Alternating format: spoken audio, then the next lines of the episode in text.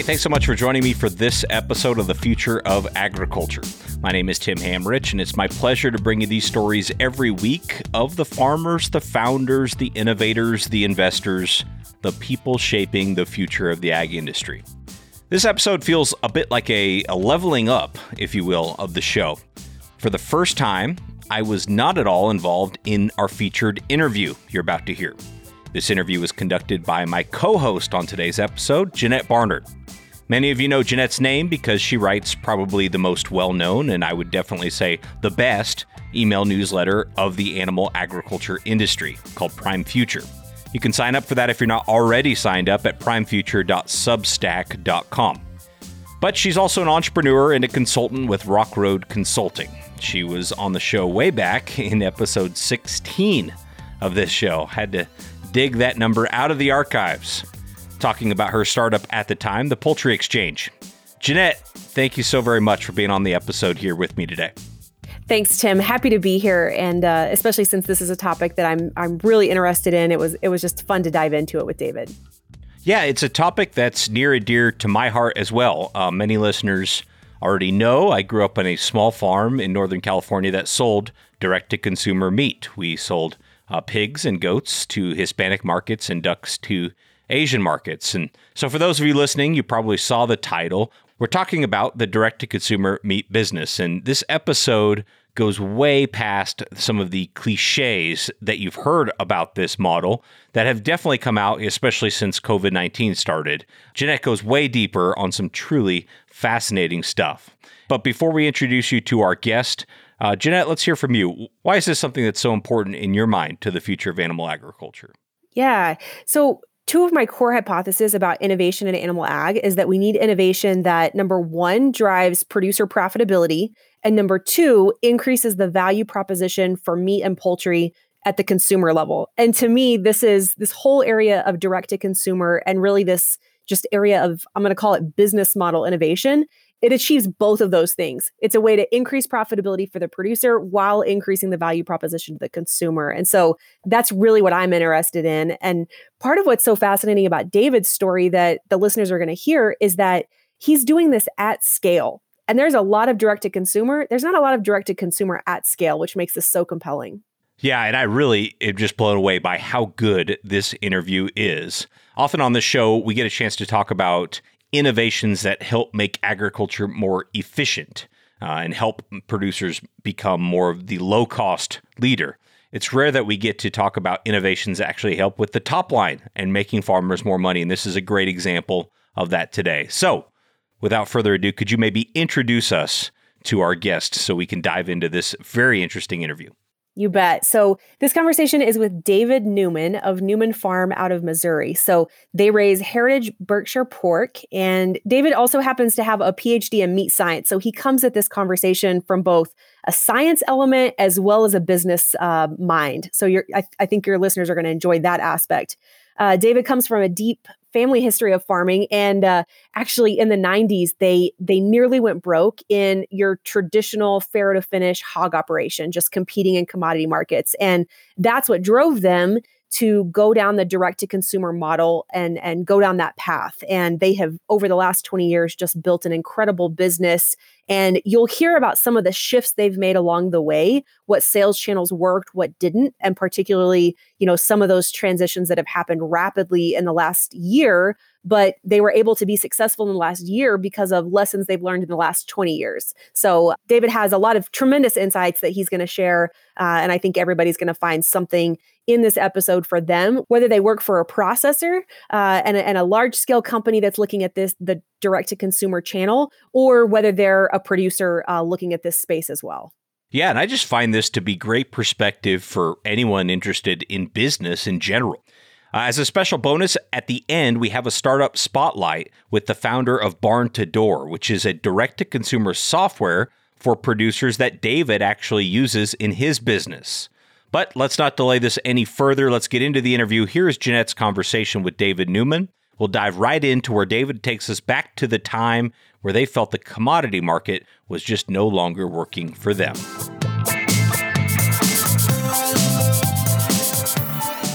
I mean, back in 98, I mean, the reality was we watched numerous people, independents, exit the business.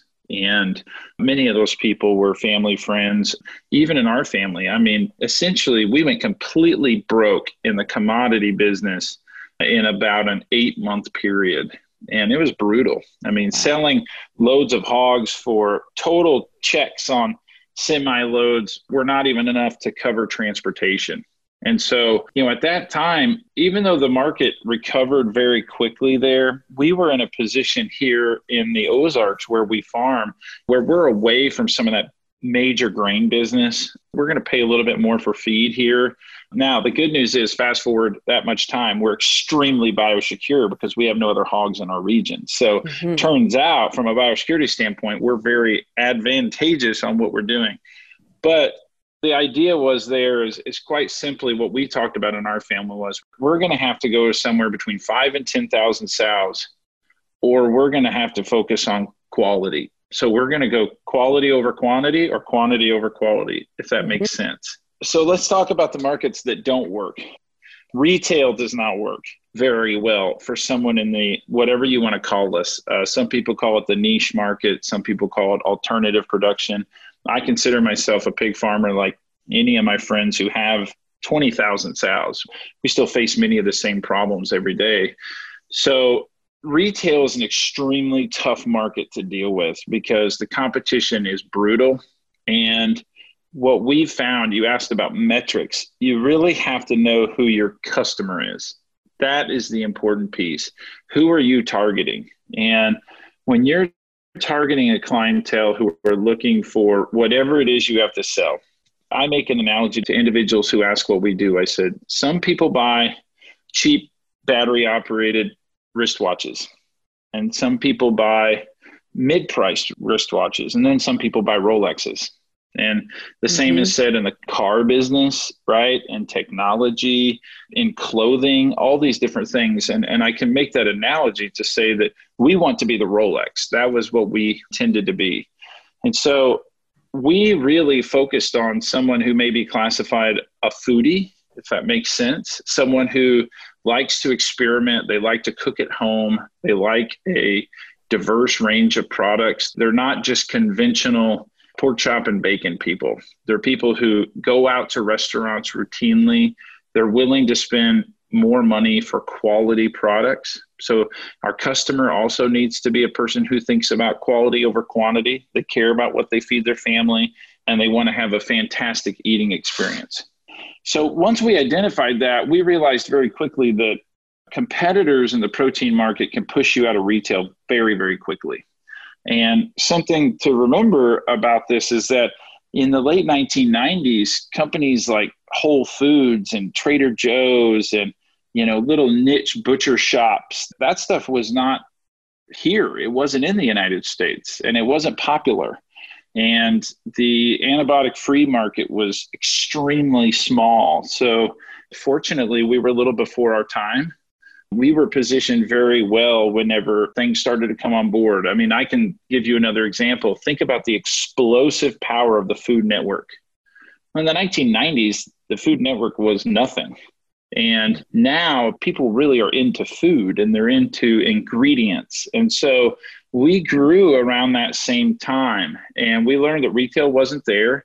We did the farmers market thing, which is very successful for many, many people who are small scale niche. It's a very good avenue to get your name out there, but you will kill yourself going to the farmer's market every right. Saturday morning at three in the morning. And then there is a point where you need to start considering.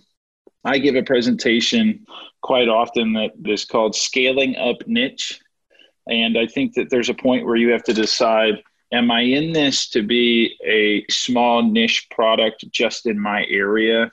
and eventually when i'm tired of this i exit the market or am i interested in being a larger regional player and mm-hmm. finding people outside of my base and that's what we did so as soon as we stopped focusing just on local markets and we started to think about the popularity of white tablecloth restaurants reaching out to these chefs who were up and coming and quite literally, uh, my dad, Mark Newman was his name. He, he passed away several years ago, but I mean, he made a business and still has a reputation to this day as a guy who would literally just walk in the back door of a restaurant. He never walked through the front. He always walked through the back.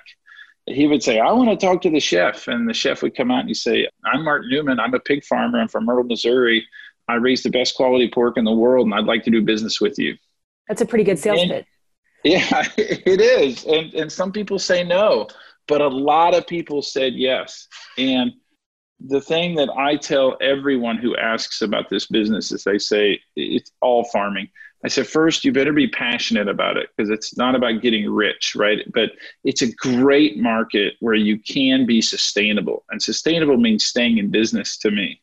But the other thing is, is that our business is 100% foundationally built on relationships and building those relationships with those chefs as they move from this restaurant to this restaurant and they become a James Beard award winner or maybe they end up working for a Michelin star restaurant somewhere. If you've given them a great product consistently and you've given them great customer service one becomes two and two becomes four and four becomes eight and you start to build into something that you can actually grow your production side around and you can start to scale things. And when you scale things the economy of efficiency and production still plays a role there. Absolutely. Okay let's drill down into this a little bit. This is this is just so rich. And first of all i, I want to hear you deliver that presentation on scaling up niche at some point. Um, but let's talk about that because on the one hand you're talking about quality customer service relationships. On the other hand you're talking about scaling a business and expanding your footprint. And so how did you balance those two competing objectives if they're even competing at all? And how did you scale up the model of growing sales through the relationships to continue growing the business once you dialed into this white tablecloth restaurant market? That's a loaded question. So i can tell you the answer. So we're gonna let's start with the how did we scale over on the production and sales side first? So there is a jumping off point for every business where you realize you have to grow we're not adverse to taking risks and we were not immune to you know understanding that it was a big risk. So there's a point where you say we really need to double down on this and go forward without ever sacrificing quality. So honestly one of the ways is you've got to learn to say no and that's hard. And you've got to learn to say i can't do that for you. And you've got to learn to say i'm sorry but we have a limited amount of this product and it's hard for people who are focused on sales to say, What do you mean you don't have any? Well, if we don't have any, we've got to get it. We've got to make more. Well, making more of a quality product, you can't just whip out a Rolex in a day. It's a fine tuned machine. And so, right. what we did is we slowly brought sows into our business as we grew. And there was a point where we said, here's the big thing is you've got to really think just the same way as we did when we were in what I would call conventional commodity production. You've got to have animals for sale 52 weeks a year, not 42, not 32, and definitely not 10.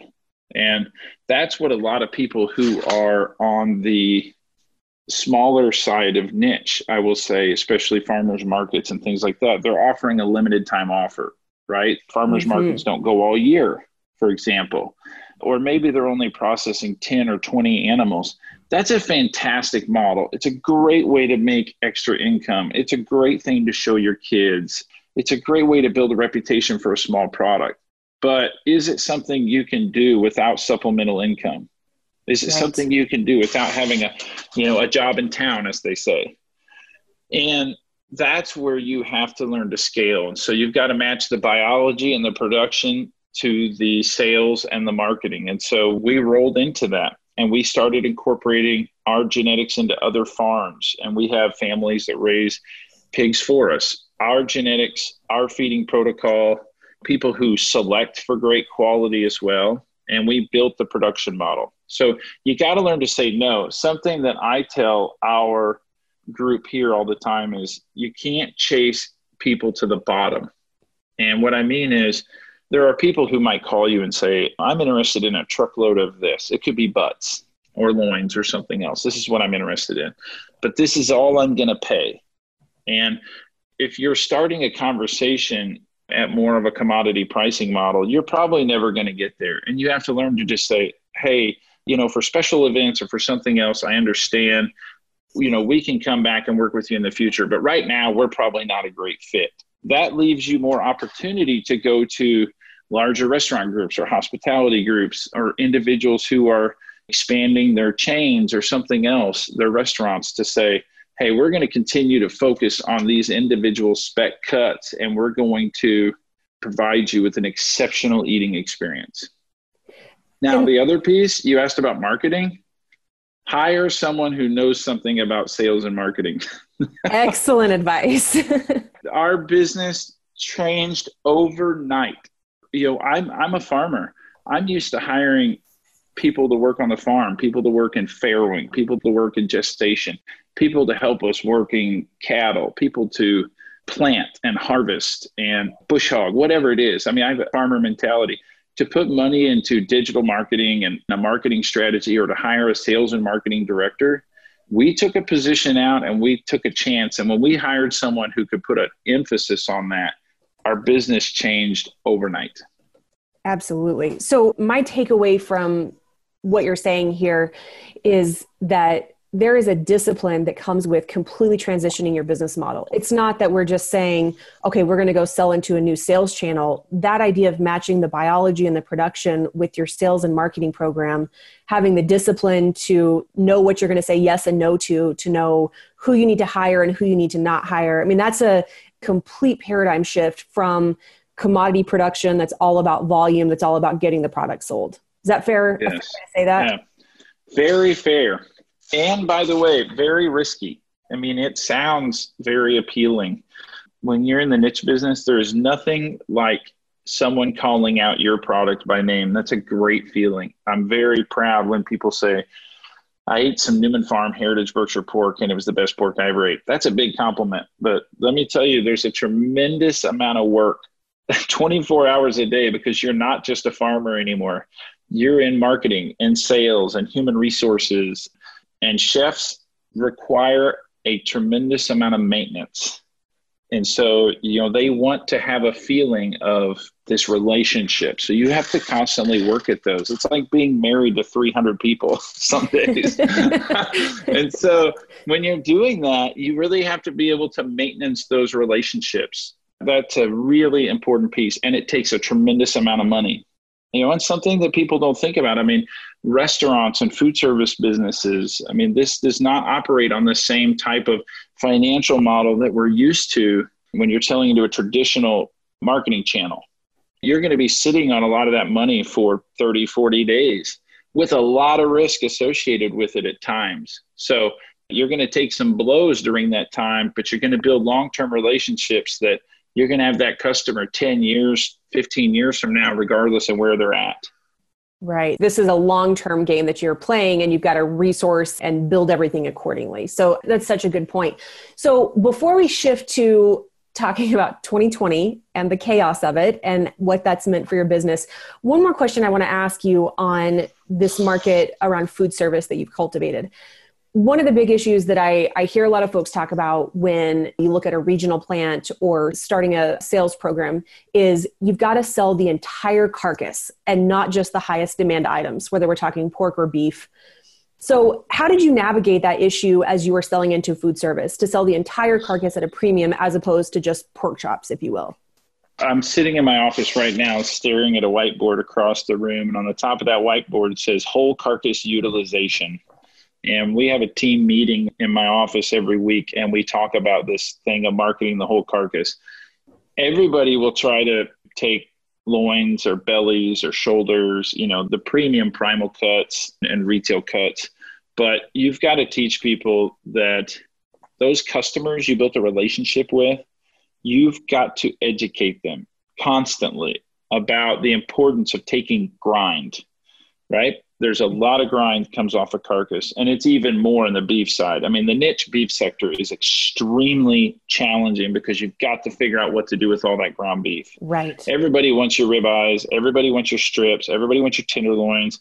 You can sell briskets, you know, you can sell chuck rolls, but you got to sell the rest of that carcass to make a single dime. And if all your money is tied up in a walk-in freezer somewhere that you either own or you're paying rent space on, you won't make money. You'll get pushed out of the business. So we're not focusing on our primals on a week to week basis. We're focusing on moving shanks and country ribs and ground pork and coming up with new items and thinking about creative ways to move hams. In a huge way, we rely on the prosciutto business to take up most of our ham space. And so we have worked a lot of programs with some really excellent artisan prosciutto people, and we find ways to get those spec hams out to them and make prosciutto. And even in our business, we might end up buying half of that back from a processor and then selling a 435 day dry aged prosciutto that we may put back into our own marketing channels. There's a lot of avenues there, but you nailed it on the head. And that is that you've got to figure out to sell that whole thing. And whatever you do, this is just my piece of advice to people who are niche. You cannot let your cold storage stock eat you because it'll eat you alive. You cannot sit on a bunch of product in a freezer and say, well, hopefully that product will move in the fall or it'll move in the spring. Knowing that you can get it out the door, even if you have to sacrifice a little bit of price on it, get it moving and keep it moving because all your money and your profit is sitting in there in those cases. That's right. That's such a good point. So, on that note, let's shift it then to the chaos of 2020. And I'm just going to start this out really open ended. Talk to me about how your world changed in March and what happened in the business. Yeah. Well, certainly everybody in the world and anybody listening to this knows that their life was disrupted in a tremendous way. And, and we're no different. So, let's back up into the very beginning of COVID back in March and April. We were about an 85 to 90% food service company with about 10 to 15% retail business. And in five days, we transitioned to a 99% retail company with 1% of food service business. And even now, we're only back to about 10 or 15% of food service. You know, I mean, out on the coast, there's nothing is open, and these restaurants can't operate at 20 or 25% occupancy. There's nothing there. So there's not a strong market in those East Coast markets and the West Coast markets right now. Luckily, we've seen some push in the Midwest, but this business is up and down. And as we roll into the fall and people get away from their outdoor seating and creative things they've done over the summer, we expect to see a very big slump in that food service business. So we transitioned everything and we saw a lot of the same issues that you saw major packers were facing. We had a ton of product on trucks that was packaged in food service packaging. And we do a lot of fresh business. And when a lot of this stuff showed up, people just refused delivery. They were just sending back product like crazy. And so we had some sleepless nights there for a couple of weeks thinking, what's going to happen here? But uh, a very good friend of mine, Everett Forkner. He's from Nevada, Missouri, and he's a legendary pig farmer here in the United States. And he's winning the Saddle and Sirloin Award, for example, in November. And he's won numerous industry awards, and he's a former president of the Pork Board. He received a, a national award back in the spring at the uh, National Pork Forum. And I asked Everett, you know, 60 years of farming, what was the secret to his business? And he said, we had to totally recreate ourselves about every 10 to 15 years, complete recreation. And that kept us in business. And so I think about that all the time. And I think that for my young family, my wife and I have a five and a seven year old, and we're fairly young farmers. This is the first of many recreations. We witnessed a recreation in the late 1990s that I described to you a minute ago. And now we're completely recreating that again you know what we're hopeful for is that we build a really strong retail business as we've done and we've done some super creative things during covid. We went back to almost a farmers market approach sending the reefer trucks out pre-orders where we were safely packaging meat in our own facility with what customers wanted and they would do a drop point at like bank drive-through parking lots. Never get out of their vehicle set it in the back send people on. We were moving truckloads of meat and now that COVID has become the normal, unfortunately, We're transitioning out of that and into more digital marketing and shipping and distribution. And those are the probably the two hardest things to figure out in this business, shipping and distribution.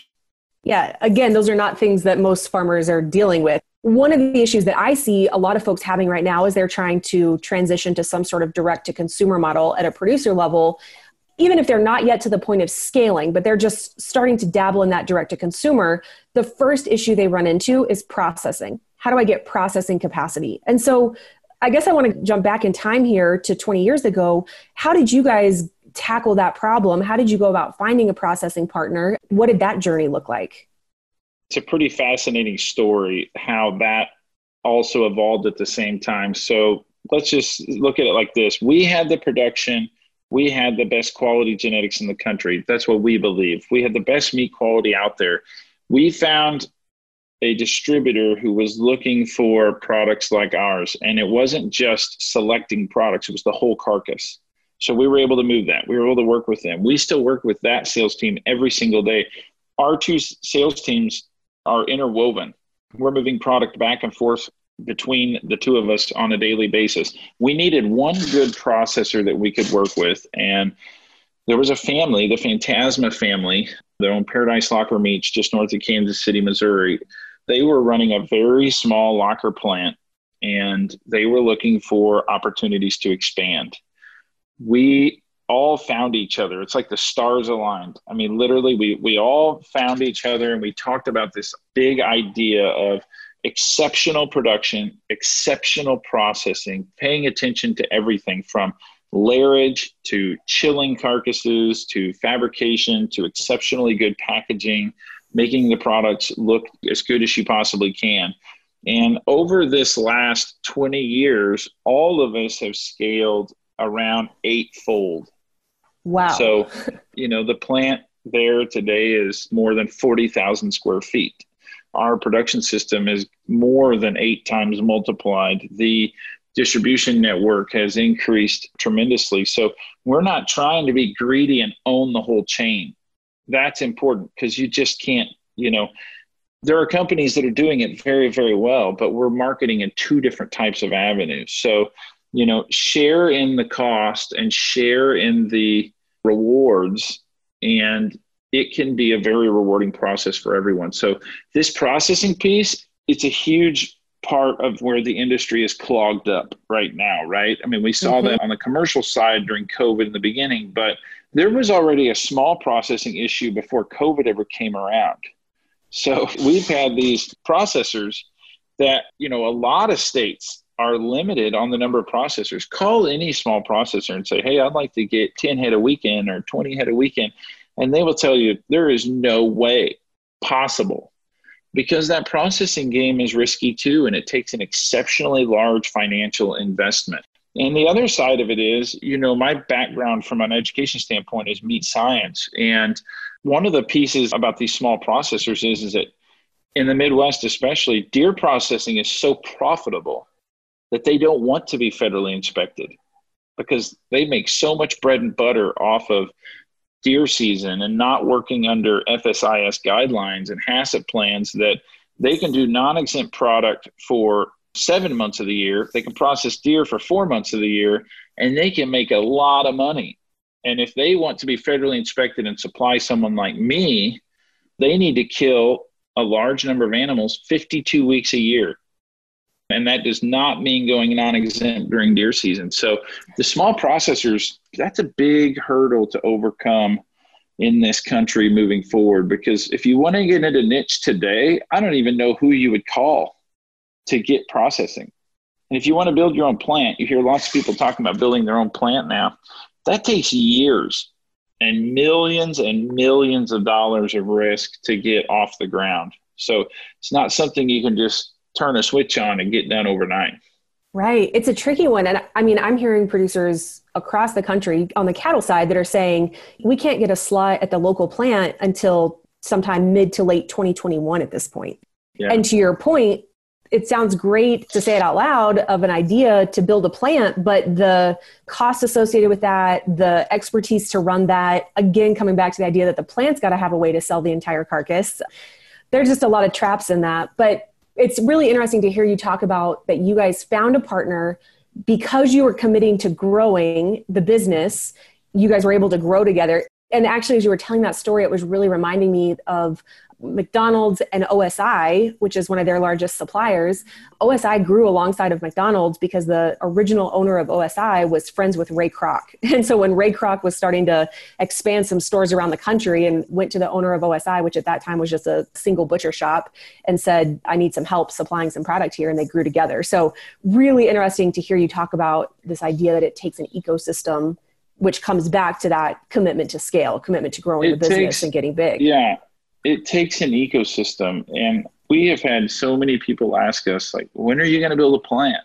You know what a great story to tie it all together and you keep everything in your own system. And, and i tell people i already have too many irons in the fire the way it is. If you try to add that iron to the fire i promise you you will have to sacrifice quality somewhere in your organization. And you're going to have to expand. And then there's a point you may outgrow the uniqueness of the business model that started you. Does that make sense? And Absolutely. next thing you know, you're just competing on the wholesale market. And if you're going to compete on the wholesale market against the big five, you're not going to last very long. That's right. You will lose that game. You will lose that game because they can operate at a loss until you're out of business. Well, it's just such a cool story. I appreciate you sharing this with us. Before we wrap up, let me ask you this. What would be one piece of advice that you would have for producers that are considering moving into some sort of a value added market? Well, there's a lot of pieces of advice, but I'll say two things. Don't go in blind to the fact that you are not going to make a lot of money right off the bat. You need to understand that you've got to have a sound business plan and you really need to think about your approach. Try to sell the animal from an opposite method that you may traditionally think about. Try to sell all those other pieces. Talk to people about selling grind and heads and what are you going to do with all these other you know little ancillary pieces so so you know really you've got to think through the marketing strategy and it's really easy to get hung up in the wouldn't it be cool if we had a steak on a menu and a Ruth's Chris that had her name on it? Yeah, it would. But what about the rest of the carcass? What are you going to do with it? So think through that. Know that it's going to take a lot of money. You know, you got to be willing to put a lot of money out on the line. And more than anything, you've got to be a relationship builder. If you are a poor communicator, you will never make it in this business because the amount of time spent communicating your story, the story of transparency and quality and family and relationships and eating experiences. I spend 18 hours a day doing that, seven days a week. And if you're not a good communicator, you need to find the person on your team that is a good communicator and they need to be your spokesman because you've got a lot of work ahead of you. But it's a super, super fun business to be a part of you know, I'll leave it with this. The thing that I think about routinely is there are people who think what we do is crazy. And I'm okay with that because I tell everyone the true definition of sustainability is staying in business. And I am very confident that I'm going to be able to demonstrate to my children that you can run a successful farming operation and be different and be successful. And I will even have that opportunity to give the opportunity to my children to take this operation over. That is not something every farmer can say.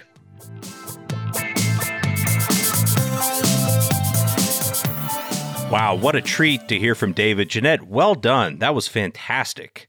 Uh, you're kind of my go to resource on all things animal ag. You know the space very well, you work in it every day. After your conversation with David, what are your big takeaways? So, I think the biggest thing for me is that this is this is a different business model. This is a different mindset. And it's not just saying, okay, we've raised these animals uh, the same way we always have and now we're just going to think about selling them in a new way. No, it's it's about more than just sales channel. It's about the entire business model. Who are your business partners? You know, what are the genetics that you're bringing to the market? How are you producing them? How how are you then building in marketing capability? It's about the whole entire system. That's what I think David described really well is this it's a systems thinking approach. And for producers to do this well and move into this type of a model again at scale which is different than you know just just from a lifestyle business perspective certainly not that there's anything wrong with that but to do this at scale requires a completely different way of thinking about your business yeah, absolutely. And what I really love about this is there's this trap in thinking that there's only two ways that you're either a small hobby farm that sells a few animals at a local farmer's market, or your only other option is to go big and be in the commodity business. Like there's nothing in between. And of course, David definitely proves that it is possible to build a brand and a real growing business in this way. And also, I love his comments at the end about if we're going to have a more distributed food system, there's going to have to be partners where we all win. There can't be one monolithic winner by definition for that future of agriculture. So I had high expectations for this, Janette, but you absolutely exceeded them. Thank you to, to you, obviously, but also thank you to David for sharing all of this great information with us. If you enjoyed this episode, you will absolutely enjoy Janette's weekly email newsletter. It's free. Go to primefuture.substack.com and uh, subscribe there. If you can't remember a URL because you're driving, it'll be in the show notes, so just uh, grab it there. One aspect of David's business that didn't make it on the show, but is certainly relevant to our episode here today, is a software he uses to help market his business that is specifically designed to help direct to consumer producers. It's called Barn to Door, and that's who we're featuring in today's Startup Spotlight. The genesis of the idea came to founder Janelle Maiocco when she was working for restaurants and having a surprisingly difficult time finding farmers she could purchase from directly. I actually got my MBA here in Seattle, um, which is great because you get spit out into a very tech ecosystem um, here, which was wonderful from an experience standpoint. I worked early for a food tech venture fund, uh, worked my way through a number of their portfolio companies. And then after about 10 years, I dipped out for a year and went to culinary school and uh, became a trained chef. It was when I finished that and I, I, for a short duration, taught at a cooking school and was trying to source my own food directly from farmers. And what what would you know? I had that aha moment of wow, that is not easy to find farmers to buy food from. It is it is actually very difficult. Um, and then sort of the I think tech and business light bulb went off, and I was like, wait a minute, you know, in Washington State, there's forty thousand farms alone, and nobody knows how to get their food.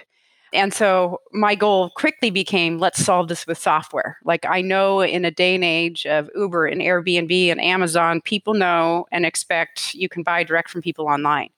Um, and that really launched the next 10 years of my career right so i had a first company and then and then um, learned a ton you know as you always do on your first run at something um, and then barn to door has just become a fantastic you know evolution of knowledge and learning to then really um, go after this market and be very helpful for farmers now, others have tried to solve this type of problem with software by building some sort of a marketplace. And there are plenty of great e commerce tools out there. But what makes Barn to Door different is they are deeply focused on making producers more successful by building direct customers. Janelle grew up in agriculture and spent years working in restaurants, so she has a great vantage point for both sides of the transaction the whole goal of Barn to Door is to help farmers be successful serving their local communities and keeping a maximum margin.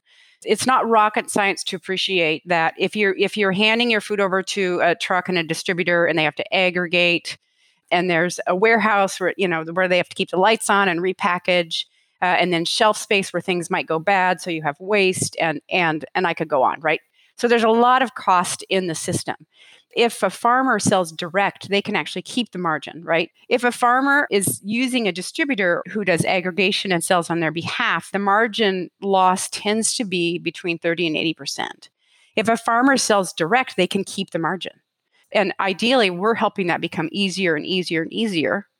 If they shift to direct sales, they make way more money and keep more in their pocket. And that that inspires us every single day because we know if we can help these amazing farms all over the country be successful in their local communities and keep those margins and then you know ultimately we can help them be more successful as a business um, and in their local communities and there's a number of elements that are really important to that which is we want the farmer to have the relationships with their community We want them to own those customer relationships and as many as possible, right? Not just one distributor, because then, whoop, you know, if if something happens to that restaurant or that grocery store, or they quickly shift and, and buy, uh, you know, nine acres of Brussels sprouts from somebody else instead of the, the one farmer, that puts them in a really bad spot, right? And so the goal here is to help them connect with their local communities with their own brand.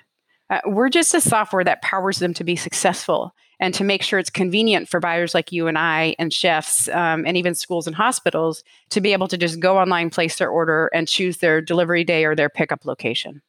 It sure seems like the timing for something like this couldn't be better. I mean, commodity markets haven't been great for a lot of farmers. The technology is obviously there. More people than ever are buying food online. And as Janelle points out, wanting to know where their food comes from.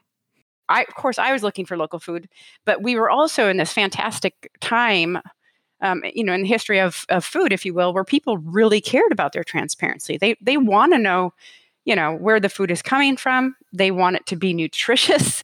They're learning now that the soil really matters. Um, and so there's all these different wonderful moving parts where there's essentially a market opportunity of full of people who want to buy the best stuff from the local farmer. And what i rec- recognized was that the missing piece was convenience so it was the buyer group of all of us who are very used to just you know click add to my cart buy and it shows up on my doorstep right? So we've been conditioned for this convenience factor in our shopping, um, which was a missing piece for farmers that were working to sell direct. And so to help them use software then to then, I don't want to say compete with Amazon, but my goal ultimately from the beginning was that it would be as easy to buy from a farmer, a local farmer, as it would be to buy from Amazon or any online grocer or big box anything, right? So if it, the convenience factor is even or equivalent, you know, hopefully nine times out of 10, you're going to buy from the farmer instead of Amazon because in one way or another, it's showing up on your doorstep. Well, certainly a compelling pitch, both for producers and for consumers. But what about investors? Many ag tech companies have chased the largest producers to capture as many acres as possible as quickly as possible. But Barn Door has successfully raised over $10 million already, mostly to go after small to mid sized producers. Is that total addressable market big enough? In terms of actual food production that we can consume as humans, um, the majority of it actually comes from, you know, quote unquote, the small farms. There's actually 2 million farms in America, and there's a large sum of those are actually the farmers that are producing food on a smaller scale um, around all of their communities.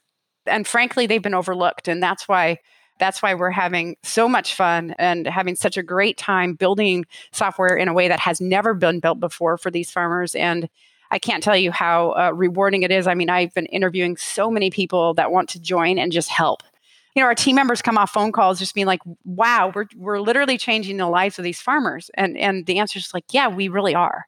Um, or we have that opportunity to um, if they if they join us and lean in and and it's just it's a true joy for us well, Janelle and her team are well on their way to building systems and tools for farmers of all sizes to build a brand and a customer base of their own.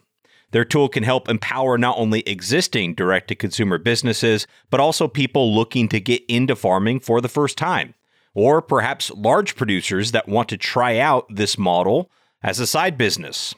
All of this is leading to Janelle's vision for the future of agriculture.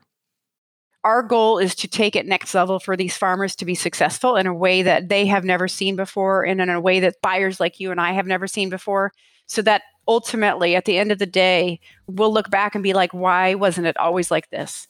Why wasn't it always this easy to buy from farmers? Whereas in the end, it just seems so obvious. Well, thank you so very much to Barn to Door founder and CEO Janelle Maiocco for being on the show. That was a fantastic startup spotlight to cap off a really, really great episode. Go learn more about Barn to Door at www.barn2door.com. The two is the number two. Thanks again to David Newman of Newman Farm and Janette Barnard of Prime Future for being on the show and putting together such a fantastic episode for you all. We really appreciate your time and your attention. I don't take it lightly. I'll be back next week with more stories of ag innovation.